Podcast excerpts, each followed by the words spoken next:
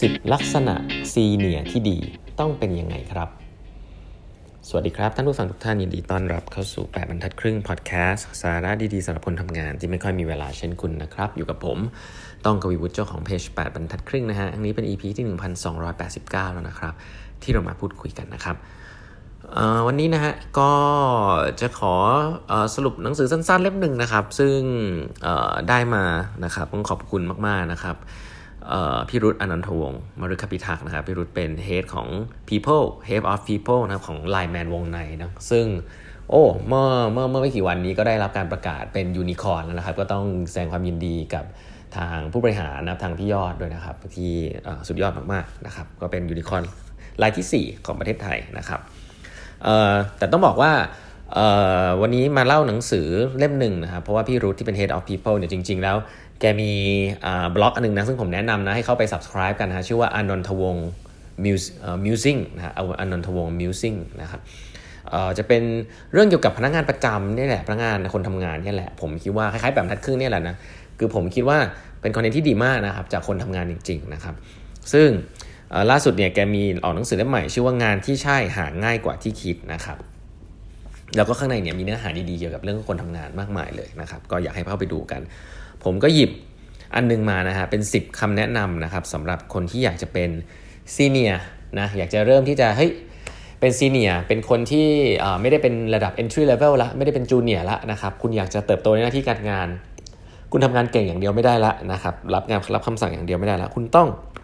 คุณต้องทำอะไรเพิ่มเติมด้วยนะครับเพื่อให้คนที่เป็นซีเนียเนี่ยเหมาะสมกับการที่จะเป็นซีเนียนะครับอะแน่นอนข้อแรกนะมี 10 ข้อด้วยกันนะอะแต่ค่อยๆเล่าไปนะข้อแรก คุณต้องทำงานตัวเองให้ดีครับอ่าอันนี้คือแบบเป็น super basic เลยนะ อันนี้คือสำหรับผมว่าสำหรับทุกคน คืองานทำให้ดีนี่คือข้อแรกนะครับ ถ้าคุณยังทำงานไม่ดีคุณอย่าเพิ่งคิดเป็นเรื่องอื่นทำงานให้รับมอบหมายให้ดีก่อน นี่ข้อ1นนะครับ อย่าไปโฟกัสจากคนอื่นมากทำงานตัวเองให้ดีก่อนนะครับ ข้อ2ครับทำให้มากกว่าที่คนขอครับ ไม่ได้เหมือนว่าต้องไม่สำหรับผมไม่จำเป็นต้องเป็นอย่างนี้ทุกครั้งนะแต่ให้คุณลองนึกภาพดูถ้าคุณเป็นคนที่มายเซ็ตแบบว่า สั่งมาแค่นี้ก็ทำแค่นี้เนี่ย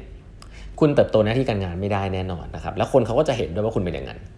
คุณต้องทำมากกว่าที่ขอบ้างนะครับขอมาเท่านี้แต่คุณคิดว่าอันนี้มันดีกว่า คุณก็ทำมากกว่า หรือว่าไปปรึกษาว่าทำแบบนี้ดีกว่าไหมนะครับคุณเริ่มเป็นซีเนียร์ละเพราะคิดมากกว่าที่บอกนะครับข้อ3ฮะทำโดยที่ไม่ต้องให้ใครขอครับ เช่นเดียวกันครับ ถ้าคุณคิดจะเป็นซีเนียร์หรือเติบโต คุณต้องโดดทำตัวโดดเด่นกว่าคนอื่น คนส่วนใหญ่ก็จะทำตามที่คนอื่นบอกถูกไหมแต่ถ้าเกิดคุณ ทำเห็นว่ามันน่าทำโดยที่ไม่ต้องมีใครบอก คุณเริ่มเป็นซีเนียร์แล้วนะนี่ข้อ3นะข้อ 4 ขยันอย่างฉลาดนะครับขยันอย่างฉลาดเนี่ยจริง ๆ แล้วมุมมองของผมเนี่ยมันไม่ได้คือขยันแบบไม่ฉลาดก็คือเขาสั่งอะไรก็ทำทำทำทำเป็นวิธีการแบบนั้น ขยันอย่างฉลาดคือการที่เราคิดก่อนว่าทำยังไงมันถึงจะทำให้สิ่งที่เราทำอยู่ข้างหน้าเนี่ยมันเสร็จได้เร็ว แล้วก็มีประสิทธิภาพแล้วก็มีคุณภาพ คือคิดก่อนนะครับ ไม่มั่นใจอะไรก็ไปถามนะครับ คือ ให้คิดถึงวิธีการทำงานด้วยนะครับไม่ใช่คิดถึงแต่เรื่องงาน คิดว่าวิธีจะทำให้สิ่งนี้มันเสร็จมันจบเนี่ยเออแบบไหนเร็วที่สุด จะขอความช่วยเหลือจากใครหรือเปล่า ขยันอย่างฉลาดนะครับ ข้อ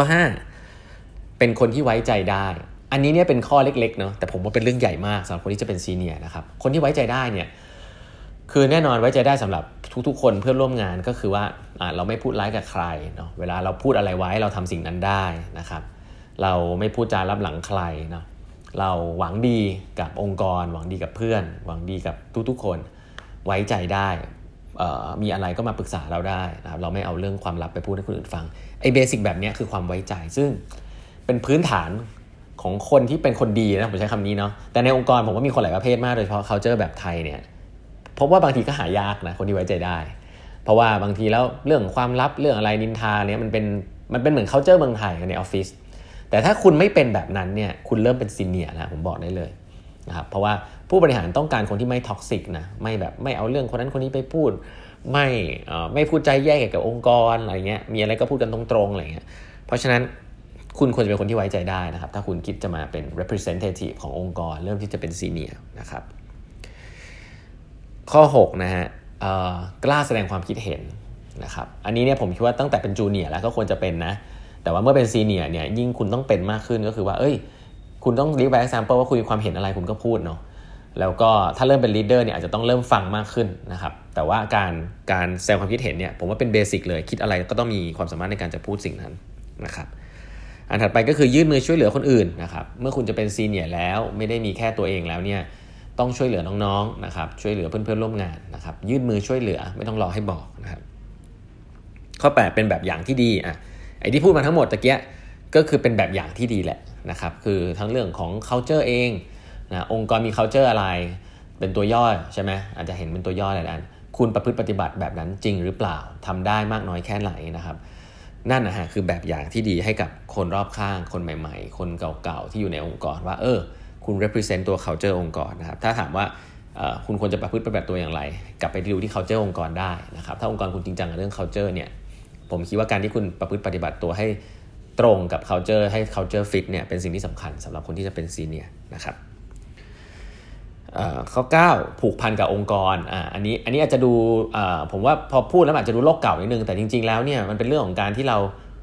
พอเราเป็น senior เนี่ยหมายว่าเราเริ่มอยู่มานานสักพักหนึ่งเนี่ยเราต้องเราต้องรู้สึกอินกับ mission ขององค์กรนะเด็กๆอาจจะไม่อินมากไม่เป็นไรนะทำงานตั้งใจทำงานพัฒนาตัวเอง แต่พอคุณเริ่มจะเป็น senior ผมคิดว่าคุณต้องเริ่มคิดแล้วว่า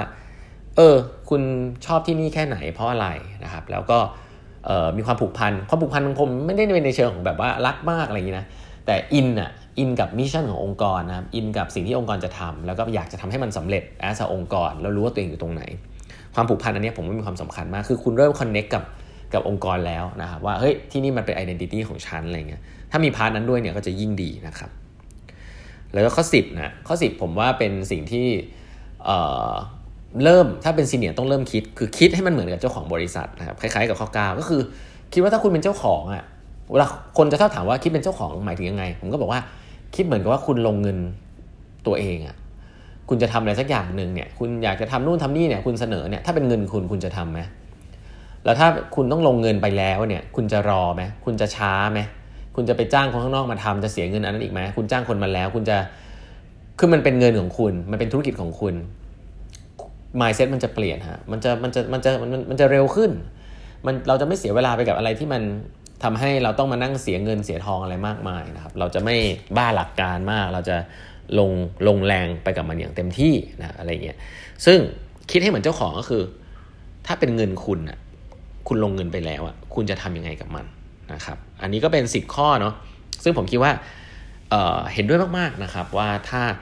ถ้าเป็นพนักงานทั่วไปก็ควรจะมีนะ แต่ว่าอันนี้อันนี้น่าจะสำคัญสำหรับคนที่เป็นซีเนียร์อยากจะเติบโตด้วยนะครับ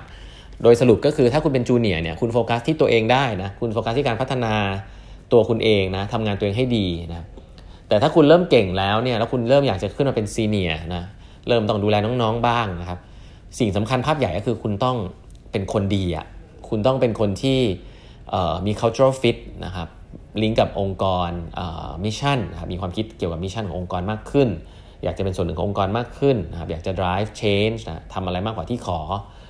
แล้วก็คิดเหมือนเจ้าของนะครับว่าถ้าเป็นเงินคุณคุณจะทำยังไงนะไอ้คำถามเหล่านี้ผมคิดว่าคนที่เริ่มทำงานมาสักพักเนี่ยจะต้องเริ่มคิดนะครับแล้วเชื่อว่า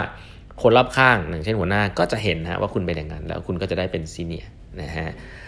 โอเค วันนี้ก็ขอบคุณอีกทีนะครับ อันนี้คือจากหนังสืองานที่ใช่หาง่ายเอาที่คิดของพิรุธอนันทวงศ์นะฮะก็แนะนำแนะนำมากๆนะครับ วันนี้เวลาหมดแล้วนะครับฝากกด subscribe แบบบรรทัดครึ่ง podcast แล้วก็แบบบรรทัดครึ่ง YouTube ด้วยนะฮะแล้วพบกันวันพรุ่งนี้นะครับ สวัสดีครับ